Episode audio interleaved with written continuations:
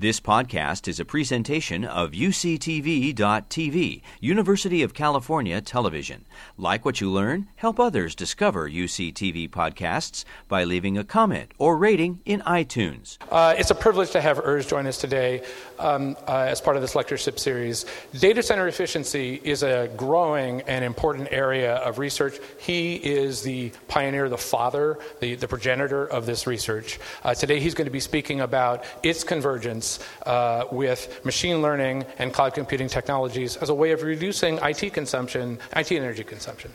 Please join me in welcoming Dr. Urs Hölzle. Thank you. Thank you.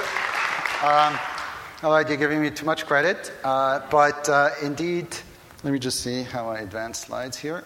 All right. Um, indeed, I want to talk today about a number of different things, and I'm kind of starting with the assumption that um, uh, not everyone knows exactly how data centers and, and actually energy look like.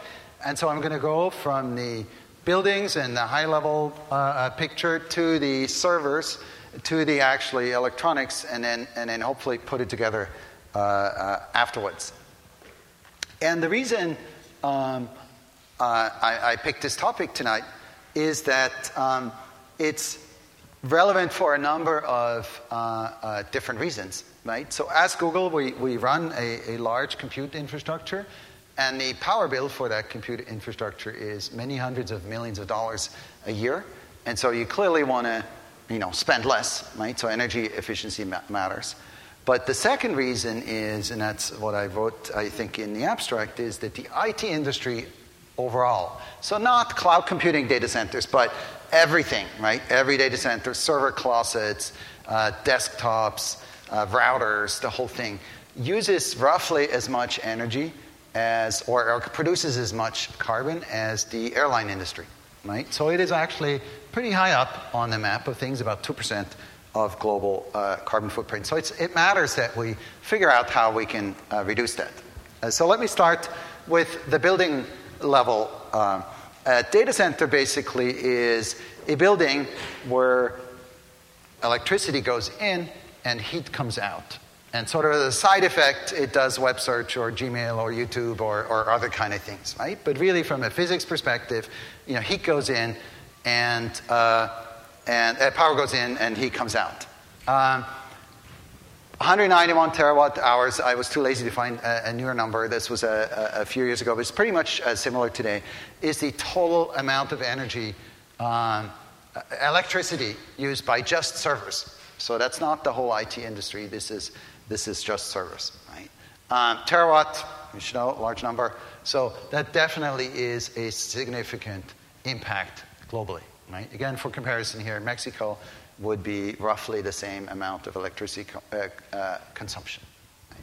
Um, so it's really a very meaningful amount of power. For comparison, Google uses about as much power as the city of San Francisco uh, right now. So these two are kind of within, you know, 10, 20% of, of each thing, right? Which is a lot, right? San Francisco is a, is a, is a you know, a meaningfully large city, like eight, 900,000 uh, inhabitants.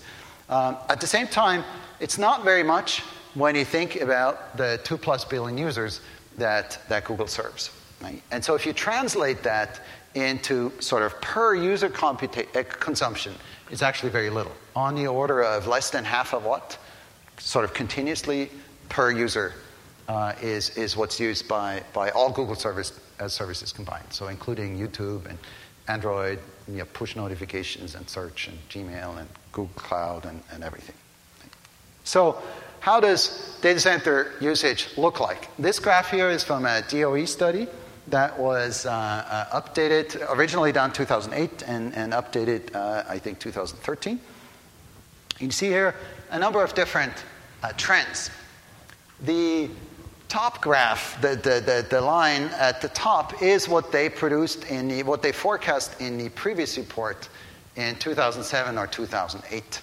Right? And fortunately, that curve did not happen. Right? What happened was the black curve.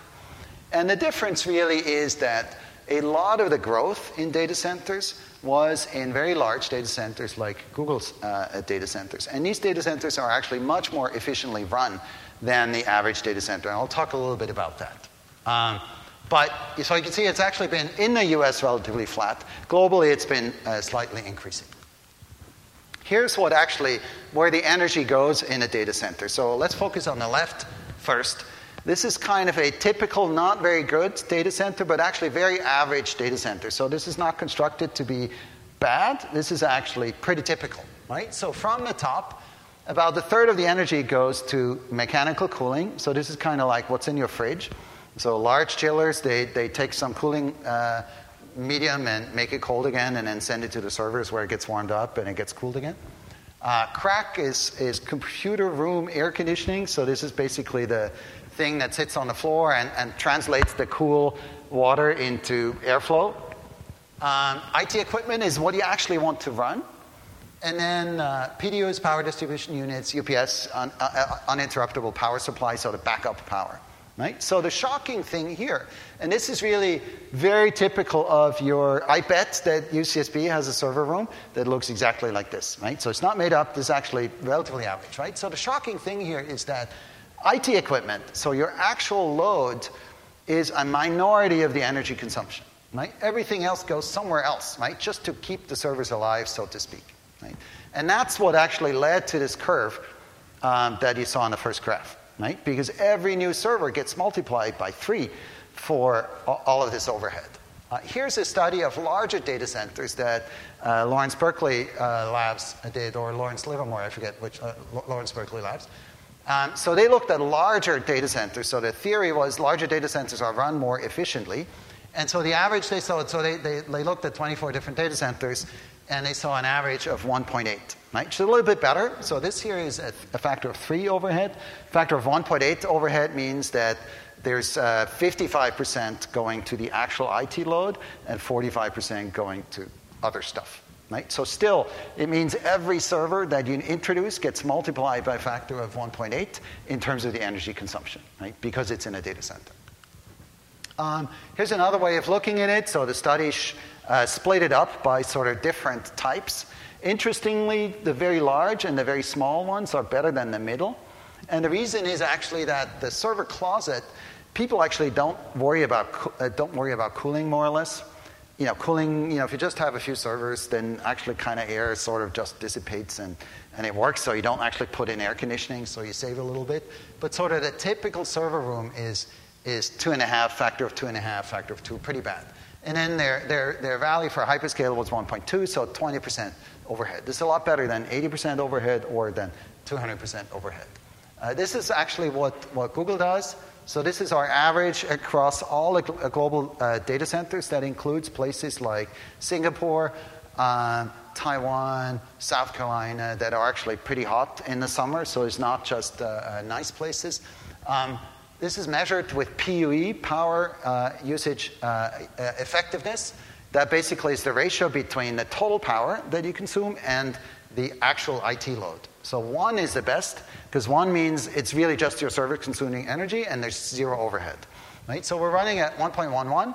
Uh, or actually at 1.12, uh, uh, the yearly average. So we have a 12% overhead. Right? And that's one reason why this curve has come down is because if you introduce a server into Google Data Center, there's only 12% overhead for other stuff, mostly cooling, uh, to, to actually cooling. So that's uh, uh, great uh, because it means actually you can run these things very efficiently. I don't have time to talk about sort of what's in there, but um, the answer is actually mostly paying attention to physics, keeping airflows controlled, don't let cold things mix with uh, hold with hot things because you spent energy making things cold, so don't waste that energy by mixing it with hot things. Uh, um, using evaporative cooling, so basically just evaporating air to remove the heat. That's very energetically very efficient, etc., uh, etc. In fact, uh, we can do better than this, and you'll soon see this, uh, this line actually drop down a little bit more. Uh, starting about 18 months ago, we tried to see if machine learning applied to the cooling uh, uh, control system would help. And the answer is actually it does. Uh, and here's how it looks like. So this is um, the overhead, um, so the PUE basically over, over short periods, so minutes. And then at you know, a point where you can clearly see. We turn on the machine learning control of the building, and then we ran it for a while, and then we turned it off again. And you can see there actually is quite a significant sa-. So what is happening here, right? So what's happening is that we took a building and fed its all its parameters into uh, the cloud, machine learning, and so you saw you every few seconds or whatever, what is the pump speed, what is the fan speed, what is the outside temperature, what is the load on the data center floor, et cetera, et cetera. And that's and then and of course also the all the overhead, all the energy metrics, right? So the machine learning system as inputs had a lot of data points that were just historic for that building, plus what the cooling overhead was, right? And then you train it to find the lowest uh, cooling, the settings that produce the lowest cooling overhead. And the reason why it is so efficient is essentially that it produced a control system that is very, very specialized to just that building. Right? So physics is still physics, right? Like you can't actually do cooling cheaper. But what happens is that uh, sometimes the building, let's say, is partially loaded. And let's say you have 10 cooling towers and you need to run only three of them like four, like let's say each cooling tower can remove a megawatt of heat, right? You only have three megawatts of load. So what do you do, right? You could run all 10 at 30% load, or you could run three of them at 100% load, or you could run five of them at 60% load, right? All of that removes three megawatts of heat, but which one is more efficient, right? And also, you could run this one and that one and that one, or you could run this one and this one and this one. And the machine learning system basically picks up all the peculiarities of the building and realizes that, for example, that this building compared to other buildings maybe has more thermal mass in its pipe system. So that when you have an excursion, you actually don't need to turn on cooling because you know it will basically disappear just as water flows through the pipes. Right? And so you avoided turning on a cooling unit and then turning it off a few minutes later. Right? Theoretically, you could do all of that by hand. But you would have to observe the building very closely, and you'd have to spend many, many hours of custom, you know, writing these control loops. And by the time you're done, someone probably changed the building, and someone certainly changed the load in the building, and so your control system is no longer optimal. And, but machine learning lets you kind of follow that curve and just figure out something that's pretty esoteric, right? And so the system occasionally does really weird things in terms of how it sets pumps, or not, not weird things, so you can explain it, but it's not something that an operator would do right? And last but not least, this is all in the uh, as a baseline of something where the local team manually actually has been trying for several years to run this data center very efficiently, right? Because they're proud of the efficiency that they reach, right? They're proud of being 11%, where you know the average world is at, at 80%. So this is a, a hard place to start. We, we didn't think that we would see this at all because the team is actually doing a good job. Uh, last caveat: this is only in the summer.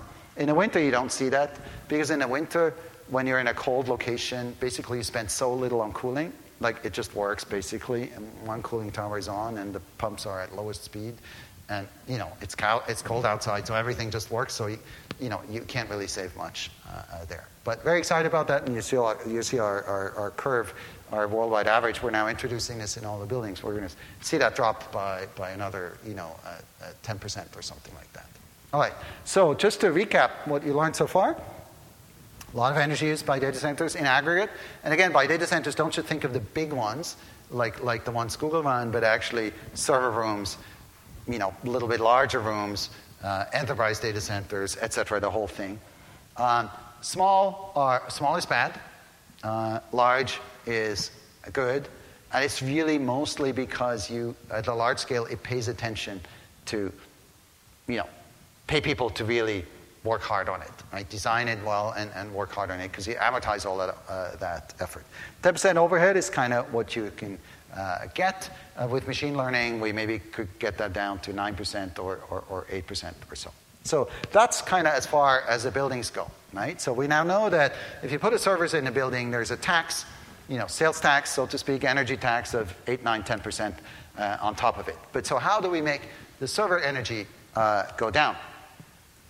Um, well, servers is um, actually a totally different area, but interestingly, it went through, through sort of a similar evolution. I'm not going to show it in as much detail over the last 15 years. So 15 years ago, if you looked at your average server, roughly half of the power of that server kind of disappeared into stupid places before it actually uh, uh, reached the CPU and the RAM and the disk.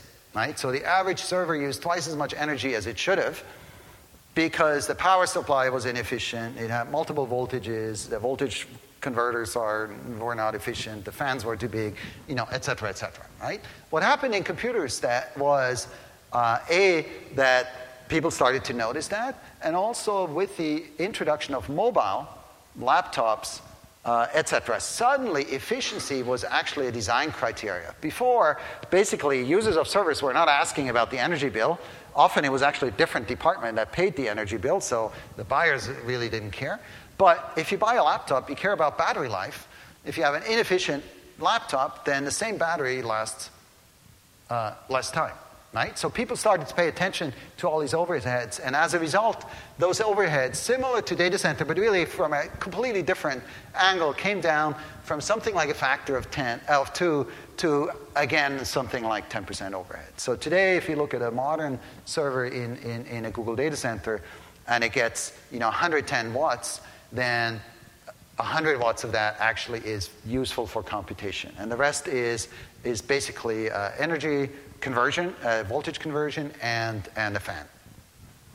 Um, all right. Um, the, yeah, so the overhead is the, the DC conversion and, and, and, and the fans, right? So as a last thing, you know, the, the, in the, in the, uh, inside the, the motherboard, actually things run at different voltages. And a CPU, for example, runs at about one volt roughly operating frequency. The thing that comes in in our servers is 48 volts, so you have to translate that down. And it's pretty efficient, but you lose a few percent. So that's where we are. Now, more important actually over that time period was how much energy do you use to do a certain computation?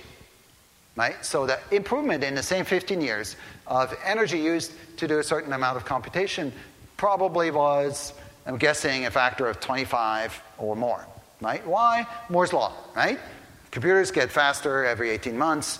Uh, you know, the Moore's law used to say they get, fa- they get twice as fast every 18 months, or you have twice as many transistors as uh, uh every 18 months. And so over time, that really makes the same 100 watts do much, much more computation.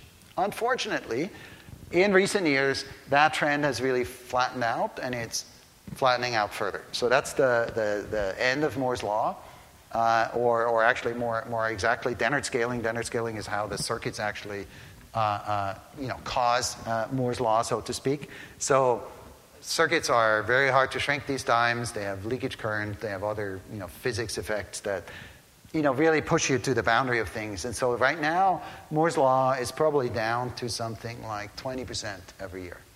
Right? So every year you only get 20% speed up. Right? Still pretty good, right? Compared to what you can do at a data center, like we'll never get a 20% improvement in the data center efficiency because we're at 11%, so there's not much to go. So pretty good, right? Uh, uh, Moore's law. So every year, as computers get a little bit better, you get more energy e- efficiency, right? Um, one of the ways that you get additional energy efficiency is this thing called clock, uh, uh, clock gating or, or, dark silicon. So the idea there, there is that you have a, tra- a, a CPU and that has maybe, you know, tens of billions of transistors on it today. But in this particular cycle, maybe you're not doing any floating point computations, right? So there's no reason to keep the floating point unit powered up for that cycle, right? So at a very fine granularity, the CPU is turning off circuits that are not used right now, just really for microseconds. So that, of course, uh, saves uh, power as well. Uh, we have the same thing for frequency scaling. So when your, your computer isn't as busy, it actually runs at a lower frequency and then uses less power. So as a laptop, you're just staring at the screen and typing. You know, your computer really needs to wake up. You know, if you're a really fast typist, wake up 10 times a second to kind of receive your keystroke and, and put in on screen. And the rest of the time, it's just sitting there waiting. So the clock actually goes down to a much slower clock. Your computer actually becomes much slower because it has nothing to do, right? So that saves uh, uh, money as well. And, and, and, and energy, and then specialization. Now, I'll talk about the last two uh, in a little bit more detail.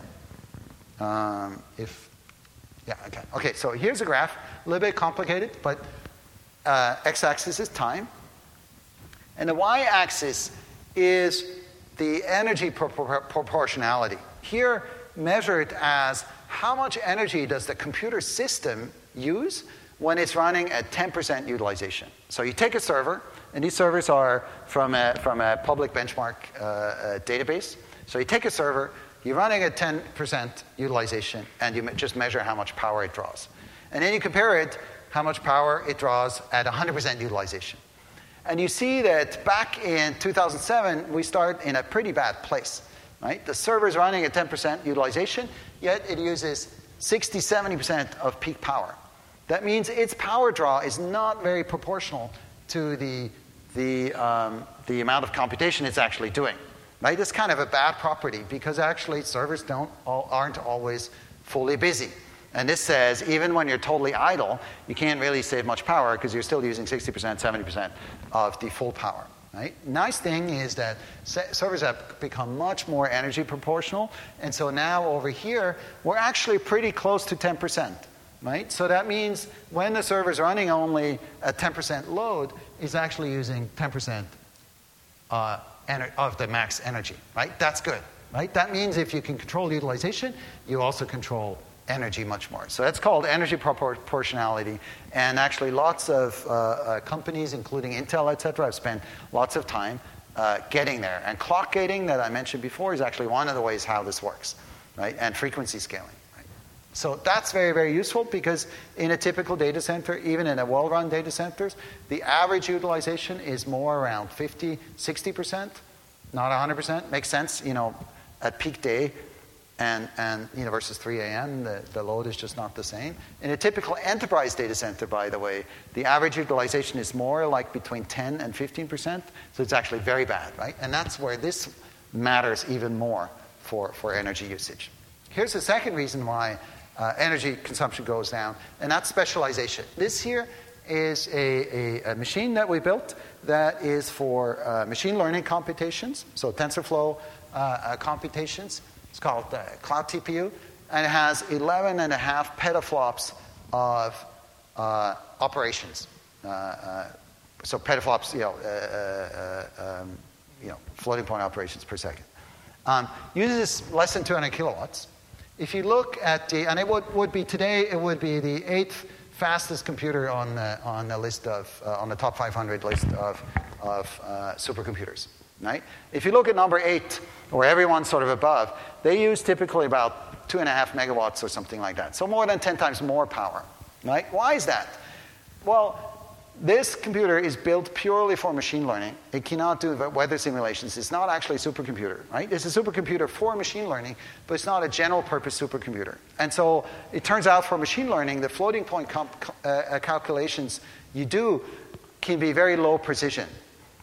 Right? And therefore, the energy used per multiplication, per division, per matrix multiply is much, much smaller than a supercomputer. So this doesn't have better electronics than the supercomputers on the top 500 list. It does much less work per flop. Right? It's a specialized hardware, which means we can afford to do you know, 10, teraflop, uh, 10 petaflops of computation for the purpose of machine learning at a price of 200 kilowatts instead of a price of 2 megawatts right? So it's very, very important if you do a lot of machine learning and know weather forecasting. And that's you know, what we do, right? And so you see that in other places too, where people are starting to do specialized chips, right? So this has ASICs, application-specific ICs, that are built just for this application, right? Just for machine learning uh, uh, computations, right? And that makes it literally a factor of 10 more efficient. And you see that in other places. You have that in your phone. Right? Your phone actually has uh, some form of, of GPU that is, you know, optimized for, you know, drawing games on your, on your phone or something like that, uses much less energy than the CPU, and therefore uh, has a longer battery life. So specialization is actually one of the most powerful uh, uh, instruments there. Okay, so to summarize servers, um, obviously that's what actually uses the energy, uh, and the data center overhead is on top. Um, it's still improving quite a bit. So if you have a server, then uh, typically, let's say four years later, you have this, a server that uses much less energy to do the same amount of computation. So you tend to actually uh, uh, throw away the the existing server. So you still have a fair bit of improvement, certainly much more than the improvement in physics in, in around the data center. Um, we have specialization that really helps energy efficiency. And uh, I didn't talk about it as much, but, but all of these things actually are most efficient when you actually use them. Right? It's very hard to be efficient if you have something sitting there that doesn't do something useful. Right? All right. So back to the carbon footprint. Right? So if you take the servers together and the data centers together, you get energy. From energy, you get carbon uh, footprint. Right? Here's a picture that I mentioned in the beginning. The IT industry overall, data center is only a fraction of it, but the IT industry overall uses about 2% of the world's uh, energy. Right? Happens to be as much as airlines.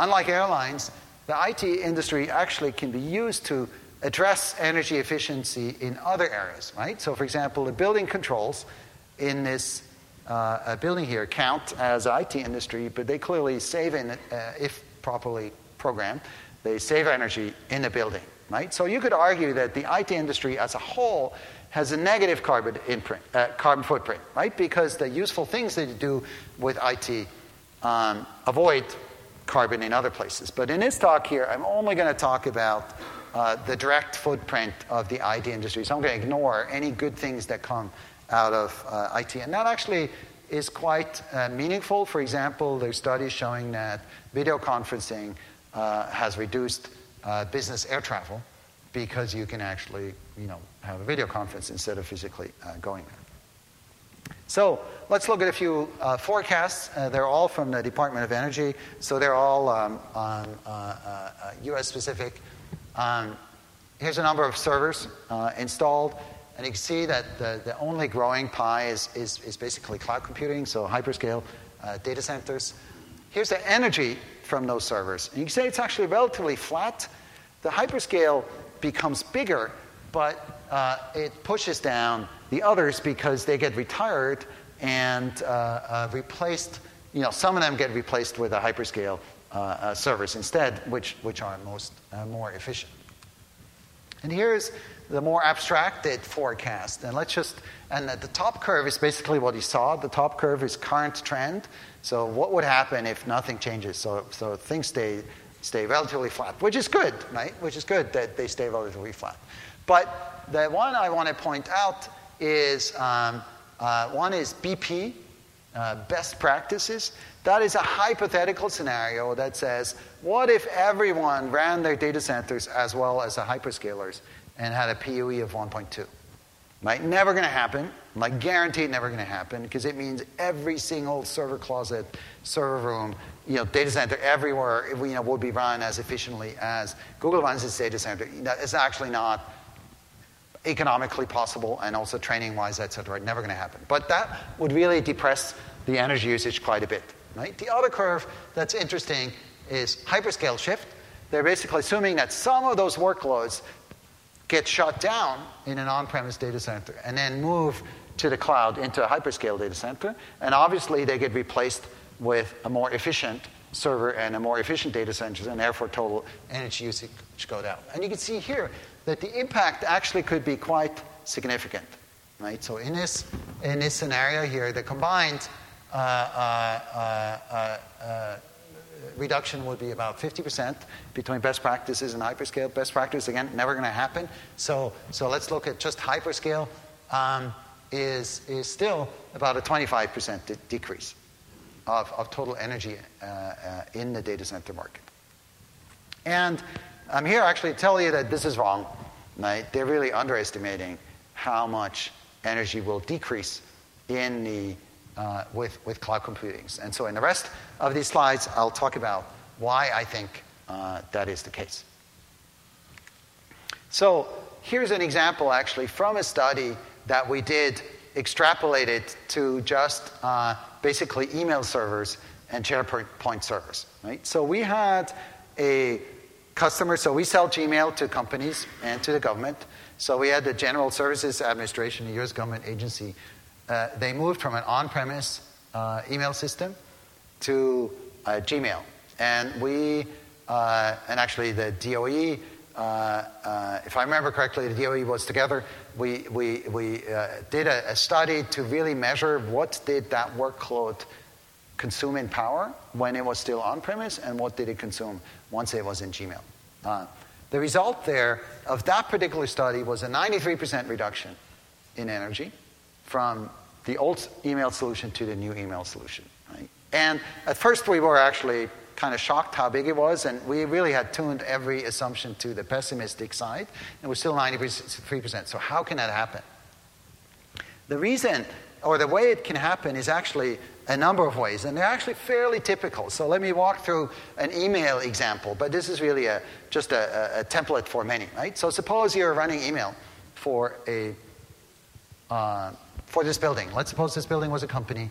You're the system administrator, administrators. You're running an email server, right? Well, you know, so you have a server, right? This, the vendor probably sold you a server that's a little bit too big compared to what you actually need because they make more money and you didn't exactly know and you didn't want to take a risk, so you bought that server, right? Um, so during the daytime, maybe it's somewhat utilized, right? Maybe you're running at 20% uh, uh, utilization or so, right? And when you bought it, you wanted to last it for a while, so you kind of bought it a little bit bigger. At night, like it does nothing, right? Nobody's sending email in your company, so it's kind of idle, right? But moreover, that salesperson reminded you that people really care about email, so you better buy a server and a backup, right? Because what if the server fails? Like your company is down, everyone's going to yell at you, right? You're going to lose your job, Bad idea. Let's have a backup server, right? Well, that means 99.9% of the time you actually have a second server that is idle, like doing nothing, right?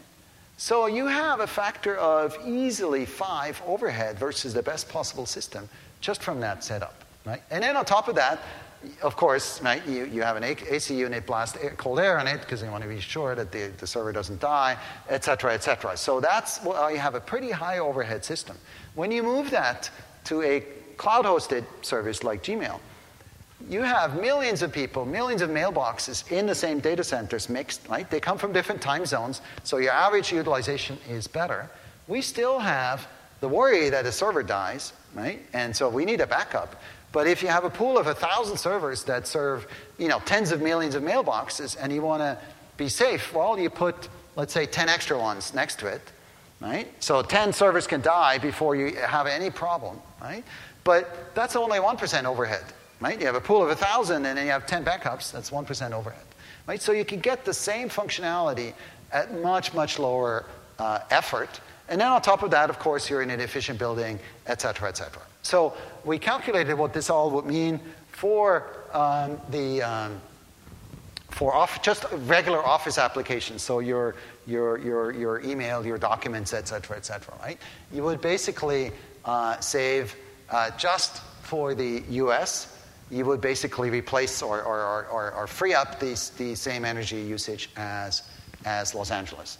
Right? So this alone remember, I told you Google uses about as much uh, energy as San Francisco, right? So this alone would save more energy than 10 San Franciscos, right? Los Angeles is easily 10 times bigger than, than San Francisco, right? Just from adopting Gmail everywhere, right? So that means that this compression factor, if people actually shut down their email servers, right, one by one, and actually replace it with something like Gmail, then the compression in the energy usage is really enormous. Right? It's not just the server to server, but actually it goes from two servers to a fraction of a server. Right? And then on top of that, that server is more efficiently run, et cetera, et cetera. So you really, that's how you can get these very, very high uh, reductions. Right? On top of that, you have other factors. Um, because if you do now more workload in the cloud, your client uh, becomes cheaper because it needs to do less work. Right? So today, for pretty much any application, your phone is actually just fine, right? Like it's fast enough to run email and documents and stuff like that and games, right? The thing you actually that bothers you most is the screen size, right? And maybe about the battery life, right? But it's definitely actually your phone is good enough, right? And if your phone is not good enough, a laptop's good enough, right? Well, if you look at what uh, these devices use, this is from uh, National uh, Resource Defense Council, average um, annual uh, energy usage of the different devices actually happens to line up pretty much with the peak watts that they use uh, when, when they're fully on. A, uh, a tablet is easily 25 times more efficient than a desktop. Right? And a laptop is somewhere in between. Back then, you know, remember they, they say notebook. This study isn't quite new. Today, the, the notebook is probably in a 35 watt, like this this this. Um, uh, a laptop is probably 35 watt or less, uh, a kind of typical energy usage. So again, now if you use mobile clients, because your storage and your compute actually happens in the cloud, you're also reducing energy on the on the user side, right? And remember, the number I mentioned before, right? I said the average server side energy usage of all Google services, to services together is on the average, uh, uh, on, on the order of half a watt, sort of used continuously, right? Even a laptop here is much more than half a watt, right? So that means actually when you do a Google search, your laptop during the time when you type your search uses way more power than the search actually uses to give you the results. Right? So the end user equipment really matters in the equation. All the graphs you saw before were just uh, data centers, right? Just the server side. Right? Uh, on top of that, there's an extra factor, namely that the hyperscale data centers use much more renewables than the average data center uh, or the average uh, uh, company. And you know, not everyone's the same. But this year, actually, we reach, uh, we're reaching 100% uh, renewable energy for our data centers and actually also our, our, our, corporate offices. What that means is that we have created the same number of new megawatt hours of production, renewable energy production, wind, solar, etc., than we consume uh, worldwide. Right? So, so we, you know, as Google, we, we have additional consumption in the world, and we have the same amount of additional uh, renewable energy uh, generation. Uh, here's a brief uh, uh, um, example. Actually, the, the, the picture you saw was from a from wind farm in, in, in Holland. So here's our projects.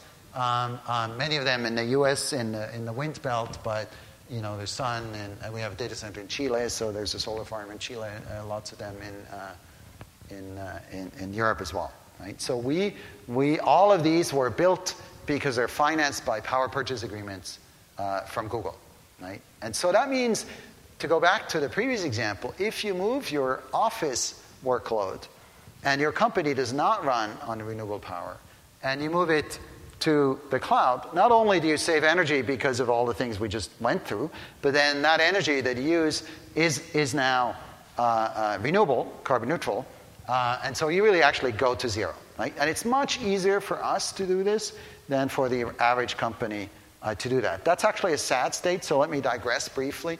Um, in the US, unfortunately, where, where, much of our energy usage is, you can't actually buy renewable energy. Uh, well, actually, well, you can buy it, but you can't use it. Right? It sounds kind of paradoxical uh, because, like, hey, you can put panels on your roof, and like, doesn't that work? But your panels are behind the meter, right? So if you install solar panels on your house, you're using the energy directly in your house and they're behind the meter, and so you're just pulling less energy. In a data center, that's not realistic, right? There's not enough area to put solar cells. Plus, the location where the data center is is not necessarily the right location for the best sun or the best wind. And so the wind farm is, you know, tens or hundreds of miles away. And in the US, you cannot actually build a wind farm and then connect it to your data center and actually use the energy. That's actually illegal uh, because utilities have a monopoly. You need to take your power from a utility. There is a solution to that. We actually, in the US, we, Google has become an energy trading company because we buy energy from the wind farm, then we sell it on the open market, and then we buy energy from our energy provider. And yes, right? So we can do that we can do that as Google. That makes sense for us, right? At our, at our power bill, that makes sense for us. But clearly, you know, regular companies is too much work. Like you, you, can't, you can't really do that, right? So that's an extra advantage when you move the workload to the cloud. We're not the only ones doing this. Here's an example of, uh, I don't have 2016, uh, of the renewable energy deals in, uh, uh done in the US. The numbers on top are gigawatts per year. And this is from corporate buyers, right? So these are only deals from not from energy companies that are buying renewable energy, but, but from, from corporate buyers. Right? Uh, so Google shows up here, uh, IKEA, Walmart, Facebook, Microsoft. Uh, the, the 2016 bar is even larger. And so this is increasingly a trend. And, and pretty much all of the cloud providers have committed uh, to uh, uh, renewable energy, to getting to renewable energy, though most of them are, are not there yet. Right? And so uh, to, to, to, add that thing, we have we bought about, or we have under contract about two and a half gigawatts of, of renewable power across that world map uh, that you see. That is nameplate. My Average power that you get out of that is probably more like you know, something under, on, under a gigawatt or so. Right? Not all of them are online because typically when you sign a deal, it gets built and it takes sort of 18 months to two years. Uh, that's why it actually took us about 10 years to get from zero to, to 100%. All right, uh, we do a few other things. Um, you know, try to avoid uh, uh landfill uh, from, from, from data centers. Uh, in fact, we have our Oklahoma data center was the first one that to, to reach uh, zero waste. So there's a bunch of other environmental benefits. Really, again, they work because in a concentrated place where you have lots of computers, it makes sense to set up a waste recycling program, right? Whereas in your company where you have 50 of them, when they go, then you, you like, you know, you put them in a trash or, or if you, if you recycle them, it's not as efficient, right? So just to recap what I just said, right? So we're roughly about two times efficient just the building. Um, you have really large factors. I'm making this up, right? So it's not exactly 87%, but, you know, factors of two, three, four, five reduction just by not having server backup, et cetera, et cetera. You have, of course, 100% then of that renewable. So that adds up actually to a lot uh, better savings. And so here you heard this first uh, in this room, and this is my personal position, not Google's uh, official message, right? So I'm, I'm, I'm, telling you here about what I, what I personally believe. But I actually think that um, the, this graph that you saw about IT energy usage, not just data center energy usage, but actually IT end to end, right? All of IT will reduce by a factor of two uh, in the next 10 years, right? The Meaning it will go from 2% to 1%, right? And on top of that, if you look at a carbon footprint, it will go even uh, further because the hyperscale fraction of that, which at that point probably will be 50% or so, will be carbon neutral, right? Will be powered by renewable energy, right? Hopefully some of the other part too, but, but you know, I, am just speaking here for, for, for the, the, the uh, industry, right? Meaning that I'm actually pretty optimistic that all of those curves that the DOE points are far too pessimistic, right? Because A, they're just looking at the server side, uh, they're ignoring the renewable factor that's really coupled with uh, load growth, and then they're also ignoring the mobile uh, uh client thing. Um, you should, um, if you paid attention, you should know that I kind of wave my hands at certain times. Um, I'm actually omitting a few factors that can throw a wrench uh, in this. One of those factors is the energy usage of networks, right? Like if you have a mobile client, well, you need Wi Fi, right? Your Wi Fi hub uses about 10 watts, right? And then it goes to an Ethernet switch that probably uses another 5 watts per port, and you know, blah, blah, blah. Cell towers actually use a fair amount of energy for your, for your mobile devices, etc. But you know, it's less studied how much energy is in that uh, field, and also it's less clear whether moving your server from, from on-premise to the cloud changes that network pattern at all, right? Because probably you were, all, you were still using your phone to access your email, even if it's on a, on a server on, on premise, or you're still on Wi Fi with your laptop. And so I, I, think that is actually not affected by this, by this move to the cloud, and I'm not sure it's going to drive more, more bandwidth, uh, so to speak. All right, so, so just to, to, to, to uh, uh, repeat, you know, cloud data centers, they're more efficient, so moving things to the cloud will be better. They're uh, the applications run much more efficiently just because of scale. Gmail can get by with 1% redundancy, whereas if you do it yourself, you really kind of need 2x uh, uh, redundancy. Um, it allows mobile clients because all the heavy lifting works offsite. If you have photos on your, on your phone with Google Photos, you don't actually need storage for all the photos because your phone is really just a cache. Uh, and then, last but not least, uh, all of this uh, for the hyperscale providers at least, uh, will eventually be powered by 100% uh, renewable energy, in, uh, and at Google that's uh, already uh, the case. So with this, um, I hope that you are as optimistic as I am. Also, I hope that you're actually as energized, if you, exp- if you pardon the pun, about the opportunities that we really have as uh, computer scientists, as engineers, to contribute to this curve that goes down. Because a lot of energy today is spent without benefit because the control systems, the, the management systems that actually uh, steer it, are just not very good. Right? And there's a number of studies that show, show that in the US alone, you could eliminate 10% of, of, total energy usage, total energy footprint, just from making buildings more efficient, uh, and not by reconstruction, but by making the control systems um, actually work. Right? And so the work that we did on the data centers at least suggests that even at a very well run environment, you can get very significant savings automatically uh, with machine learning. So, with that, uh, thanks very much uh, for listening, and we can get to questions.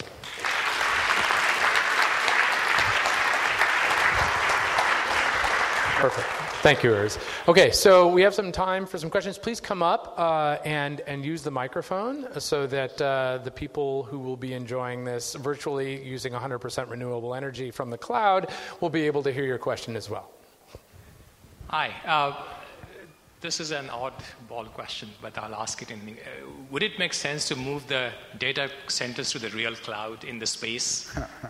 yes. Um, so I could play you uh, a YouTube video actually, um, because, uh, and I think that was uh, posted on April 1st uh, last year, uh, and uh, where we actually explained that we are the only real cloud, the actual cloud that actually computes in the cloud. Um, the answer is probably not, and the reason is actually mundane. The reason is that data centers are not static things. They actually have uh, literally truckloads of stuff arriving and leaving every single day. And so you install new servers, new disks, et cetera, et cetera. You move stuff. And if you have something that was in space where the attraction would be that like solar energy is very good, right? It's just too expensive to get it up there. And then once it's up there, you can't touch it, right? And actually stuff breaks, et cetera, et cetera. That's number one. Number two, connectivity uh, over wireless is still not great like satellite to, you know, it's a few gigabits per, per satellite, and, and these things have terabits coming out of them, so, so they, they you know, th- that doesn't match as well, right? We, we, I, I think people are actually have played with the idea of having data centers in the water, so like underwater, right? The attraction there is that, you know, water is a great way to remove heat, and I think for maintaining the, the fiber connectivity is a little bit easier. If you're not too far away from the shore, you can just you know, pull fiber. Uh, the maintenance part is really still the hard part. We have done something that is close to that.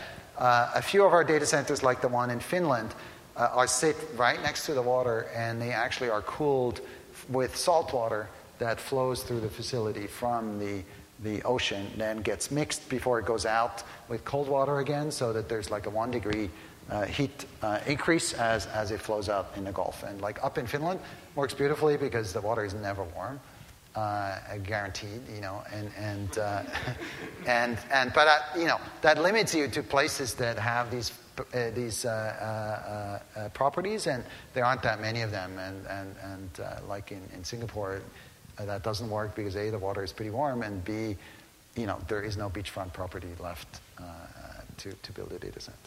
If and if there was, we couldn't afford it, right? Because someone else pays more for it. Yes. So uh, thank you for your, your uh, informative presentation.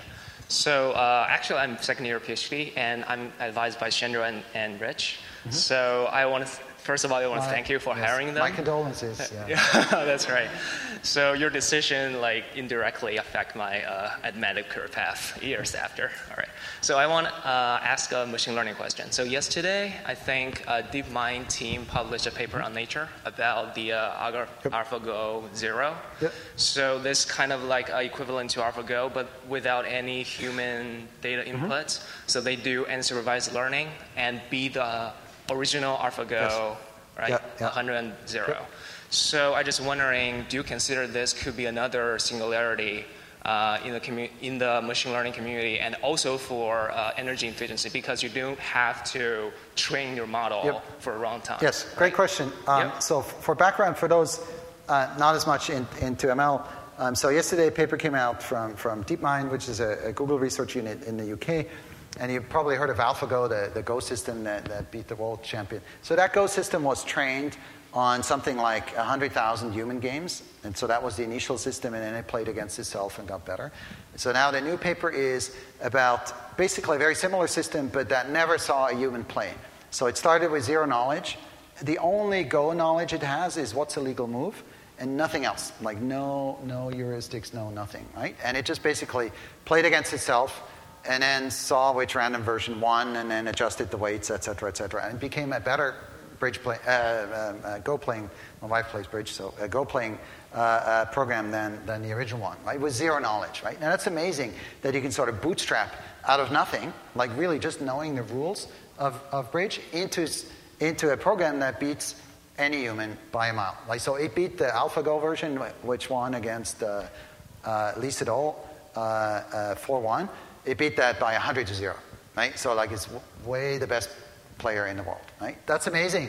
I don't think it's a generalizable uh, thing yet because the nice thing about games is that you can have a perfect simulation of reality. Like you actually, that system played millions of games against itself. These games were exactly right. Like they were exactly Go games because all the rules were observed, and so they're as good as a real Go game. Here, in a data center, you can't do that because it means we would have to build a perfect physics model of the data center, right? That perfectly mimics what happens if you run this pump a little bit faster, right? We could, too expensive, right? However, to some extent, the, the cooling system is a zero knowledge system as well because it knows nothing about the data center, right? Literally, all it knows is that here's a, you know, 200 different different uh, uh, dials that you can turn. It doesn't even know that this is a pump and this is a fan, and it knows this is what happens to the overhead, right? And here's what happened a year, like people randomly making changes or actually the weather changing, and uh, it doesn't know anything else. And from that, it learns how to control those knobs, right? So it's actually kind of similar.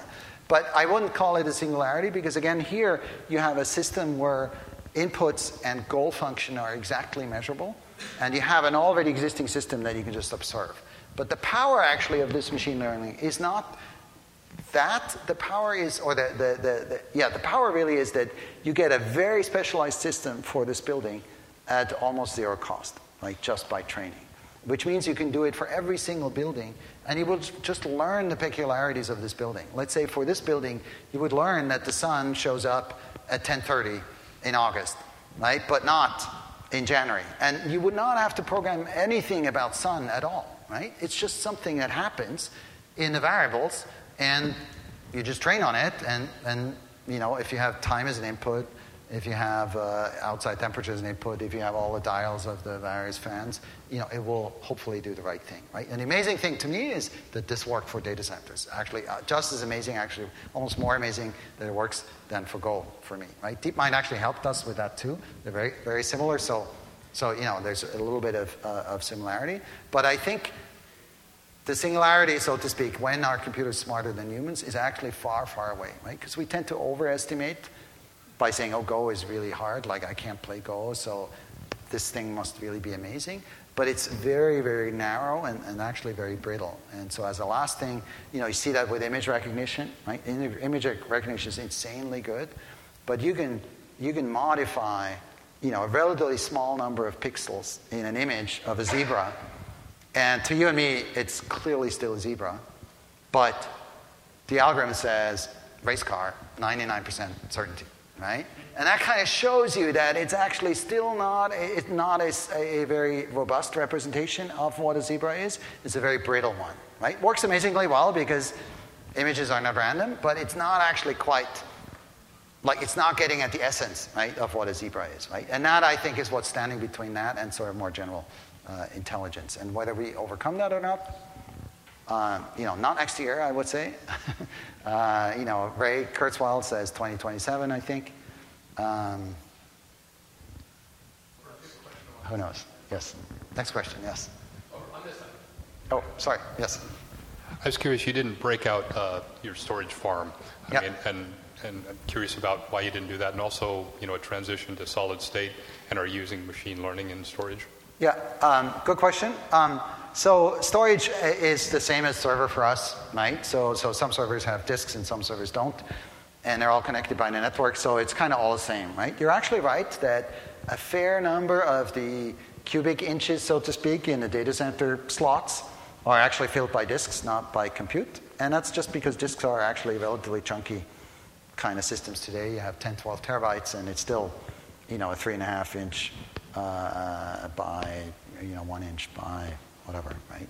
Um, so um, uh, uh, transition to solid state is um, definitely ongoing. It's still a lot more expensive per, per gigabyte, but obviously the access is much, much faster.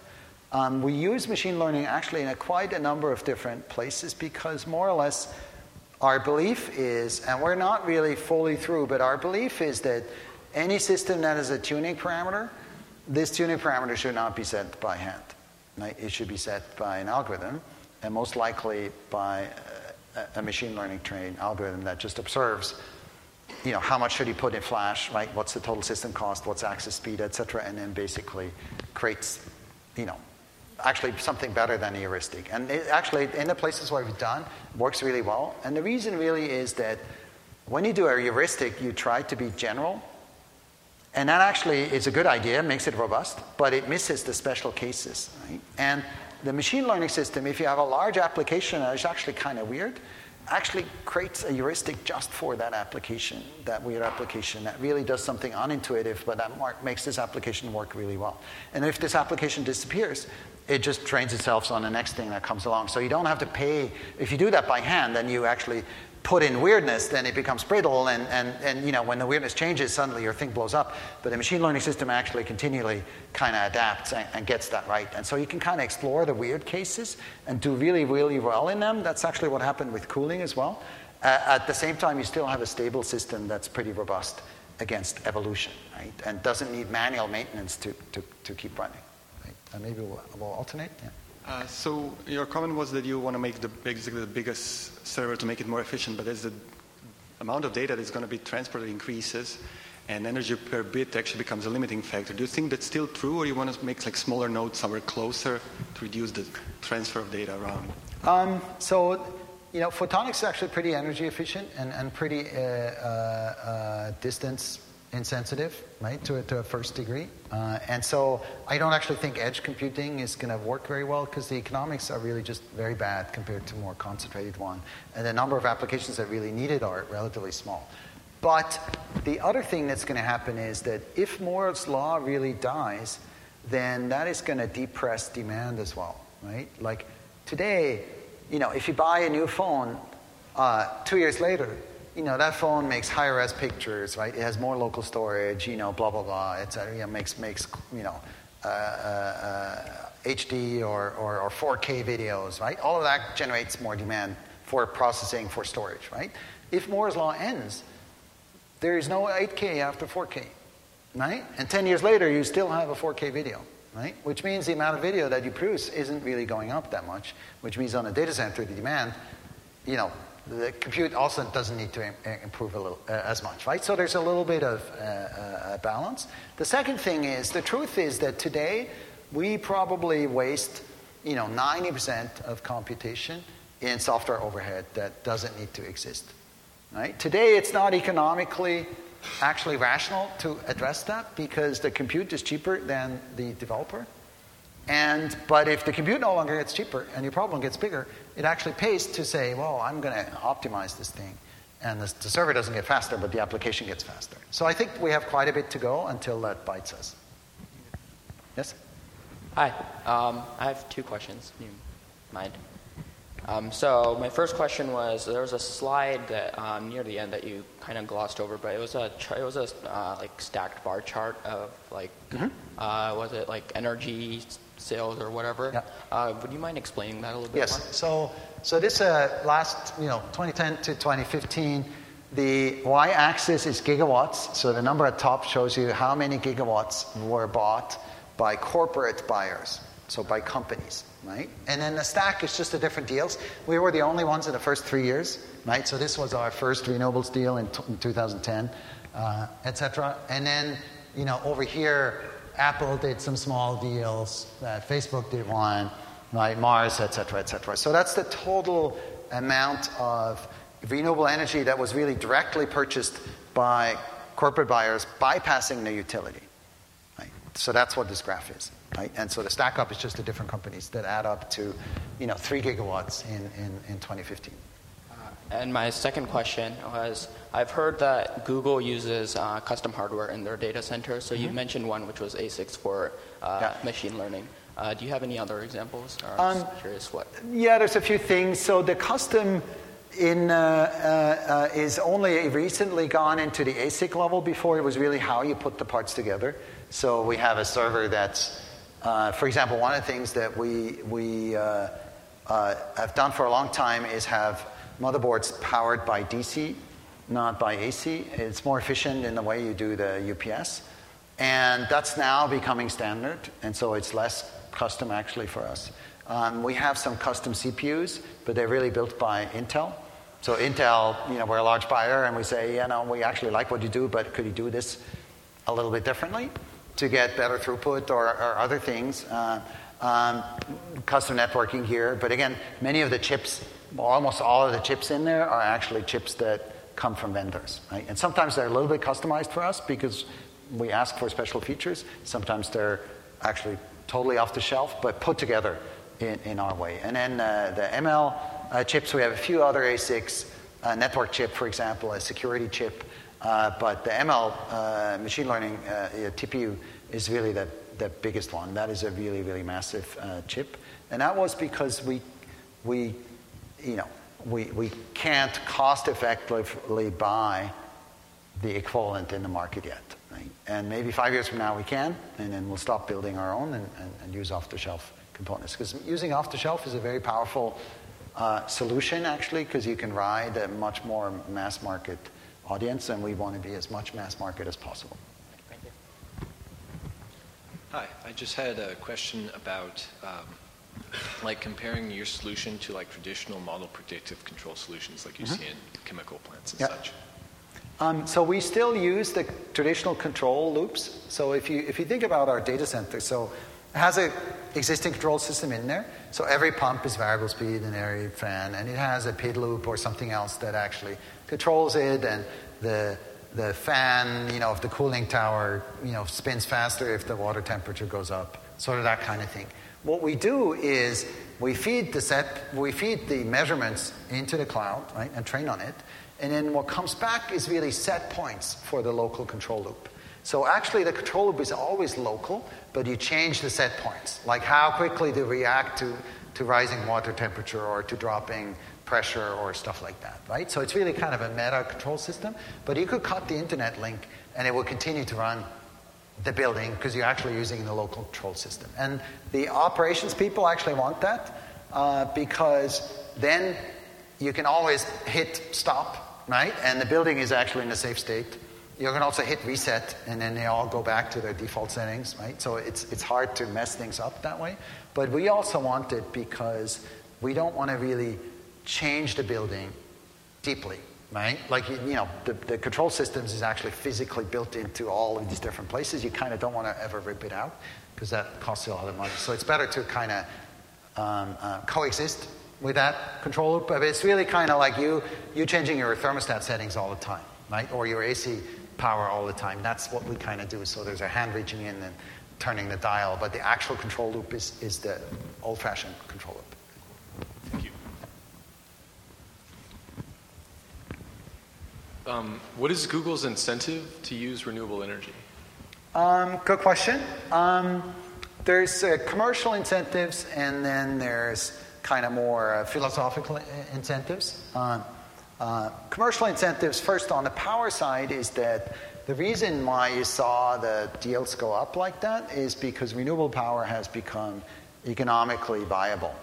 Right? And one of the nice things about uh, power purchase agreements is that you can buy a fixed price for 10 years, Uh, and so today you can buy in the US, for example, you can buy wind power at order of uh, three watts, uh, three, three cents per kilowatt hour, right, or below, like in Texas. So that's very competitive with just regular power, right? Three cents per kilowatt is actually pretty cheap. So it actually makes sense. Uh, it's a, it's a, there's some risk because, you know, power is variable and you need to pay a surcharge in one way or another to, to, to compensate for that variability. So it's still a little bit more expensive in the early days of the project, but we think that in a 10 year time frame, we're not going to lose money by buying renewables. So it makes sense economically. Uh, second thing is, it makes sense for us too as a uh, consumer product, right? If you knew that we were using as much energy as San Francisco, uh, and it was, you know, coal power, you might not like Google as much right, and use our products less, right? So there's definitely a reputation uh, risk. And then last but not least, um, on the enterprise side too, is actually an extra sales argument. Hey, move to the Google Cloud, and you solve one more problem right, that your company has. You look a little bit better to your shoulders, or your users, or your employees. And then last but not least, um, there's a lot of people at uh, at Google in the technical staff who are just very passionate actually about environmental issues. And so when these things come together and are doable, they really want to do that right? Because it's the right thing uh, to do, right? The energy efficiency that I talked about is actually a money-saving measure. Like every time we make the data center less efficient and more efficient, then typically it doesn't cost you that much because it's all in the controls really more than, than in the rest, and we save on the power bill, right? As I said, we're spending hundreds of millions of dollars a year on paying power bills. So if you get a 10% gain, that's really meaningful, and that justifies having 10 engineers working on the next way to make it cheaper by another percent. Yep. Okay. So I had a technical question about the machine learning uh, mechanics. So the data sets that you had from just what the operators had done, it was rich enough to allow the machine to learn, or did you guys have to actually do some exploration? We didn't do anything. No, we didn't do anything deliberate, and it is a little bit of a, of a weakness, right? So, so what the question alludes to is that um, if you train on a data stream, and that data stream does not cover, for example, very hot days very well, then the predictive power, so to speak, of your model in that area is not very good. Right? In the areas of image recognition, you fix that by saying, oh, let me get a few more photos of zebras or whatever where I'm doing badly and label them by hand, and then the, the, it gets better. We can't do that as easily. But it turns out that the variability that, and that was actually why I was skeptical that it would work, but it turns out that the variability is continuous enough, like physics is continuous enough, where you know, even if you don't have that great coverage, uh, it actually works pretty well. And then second one is we always have the exit. I mean, the operator is still there watching things, so if things start to go bonkers somehow, they can just say, you know, push the right button. And okay, so you do have a, a sort of a implicit labeling scheme uh, to continue learning well, so from, we have the, we, this runs all the time, right? right so this right. also runs now, right?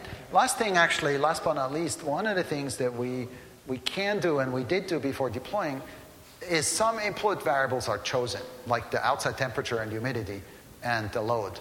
And so you actually can try some more extreme things, just simulated, right? And see what it does. And, and make sure that you don't have like wild excursions, uh, kind of thing. Right? Yes? Uh, I have a question uh, that uh, we know some clouds are distributed, so they have like computing centers all over the world. So is there a kind of strategy or program that can decide which task is assigned to which computing center to um, save energy? Yes. Uh, so we, we, we don't do that for energy reasons. We do that for latency reasons, right? So we have data centers all over the world, and if you're in Europe, you're, you're going to be sent to a European data center, and you know usually the one that's closest to you. But that's really for latency reasons and not for, for energy reasons. Generally speaking, it's not, va- it's not viable to transport data over long distances to process it somewhere else because like a transatlantic cable costs a lot of money and only has a few terabits of bandwidth. So, you know, feeding a few terabits between two racks is really cheap, but between, you know, two continents is pretty expensive. So for energy reasons, we don't do it. Yep. Hi, um, I had a sort of generic question. Mm-hmm. Um, so when you uh, when I when you showed the slide of using ML for you know uh, in an, in a Mm-hmm. data center, I think that the idea was really cool and like very novel. But it's something that's that was like offbeat, right? So how do you risk running that on a big data center, or how do you like test on smaller levels before you actually deploy it on Yes, such a big? yes. So we didn't deploy it on day one, right? Uh, and, and like this actually, this graph was actually from the first time we deployed it. And you know, the operating team was there with a hand above the button, uh, hand over the button, over the red button, so to speak, right, to turn it off, right? And, uh, uh, and actually, the very first time it happened, actually, they did turn it off because they thought something was going wrong, right? Because they didn't expect, you know, a, a 30% drop or something like that. But you can do that actually with testing, like I mentioned before, with simulation. And uh, the, this is not rolled out to all of our data centers yet because we have not finished training on, on, on some of them. So you just have to be careful. But one of the nice things uh, is that in, in these larger data centers, it's actually easier to some extent to do these experiments because, um, like our, our data, center, data, center, data center in Iowa is probably like one building is about a thousand feet long it has these pipes with water. And just the amount of water and thermal mass that is just in the pipe is actually it's an enormous amount, you know, the BTUs, it's an enormous amount of energy, which means if you actually turn off cooling, then for the first few minutes, just the new water that's coming through the pipe that's still cold actually makes you whole, right? Like not much happens, right? Because you literally have, you know, millions of gallons of water just in the pipe system flowing through the, the fans, right? So if you don't turn off the pumps, you're actually going to be fine, right? And the pumps are protected by a local uh, control loop that doesn't let you turn them off, basically. So even the ML system cannot actually put things in an unsafe sys- uh, uh, uh, uh, place, right? As I said, the ML system only adjusts the set point of the pumps. It doesn't actually control the pump directly. And so the local pump control still has safety guides, and so it will not go outside of that range. Yeah, so it was actually a relatively safe thing, right? Uh, maybe, uh, do we have more time? You don't?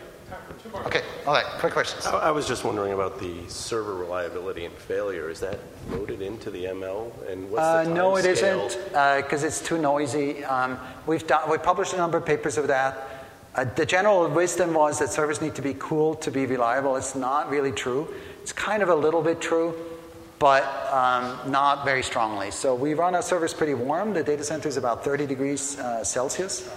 And so the servers run at like 45 ish, right? Uh, and it works fine. And, and we played with it, and sometimes we see a small effect, but not usually. And so this is a dominant uh, uh, uh, part. And what matters much more is how you locally define the cooling of the tray. So that, for example, like there's baffles that put the air over the DRAM, which is actually the hottest part, and you make sure that the airflow really actually reaches the components that need to be cooled. That actually is more important for reliability. This will be our last question. Actually, I don't have a question, I have a request. Uh, you were talking about uh, saving energy, saving money, efficiency, and all that. Well, have you thought about uh, the garbage dump we have in our oceans, like plastic and all, the Great Pacific Patch, the patch in the ocean? Please do something for that, or have you done something for that? Because it will save millions Yes. of lives. Yes. Hey, if we only Have had like machine learning robots that go and suck up that plastic. Yeah, do ourselves. something, actually. Um, it's actually would be doable, but you got to put it somewhere afterwards. I actually think there is a lot of potential for um, sort of robotic cleanups. In fact, one of the biggest breakthroughs of marine research have been these autonomous vehicles that basically can can run themselves for you know, days and weeks, and they come up to surface to recharge, and, and then they measure all kinds of things, and they literally, and, and they transmit their data to satellites, etc. And that, they, you know, they're autonomous enough that they can basically swim around. Um, we haven't, right, in a data center side, we don't pollute the, the ocean, right, because we're too far away from it. Uh, Google Earth actually and, uh, has a team for geo, and they've done a bunch of projects, but it's mostly really about the imaging to kind of uh, kind of see that. I agree with you; it's a pretty big uh, issue. Actually, oceans in general, because it's a huge source of food, and it's not in a, in a great but food shape. only, uh, we are actually living on that. 24% of the oxygen you get from ox- uh, oceans yes. only. Yes, and carbon sink and, yeah, you know, et cetera, It's a et good, cetera. good update carbon sink. Also. Yeah, Do totally something agree. for it. Right. Thank you. Thank you. So let's thank her. It's a- been a tremendous pleasure. Thank you so much. You've been listening to a podcast by University of California Television. For more information about this program or UCTV, visit us online at uctv.tv.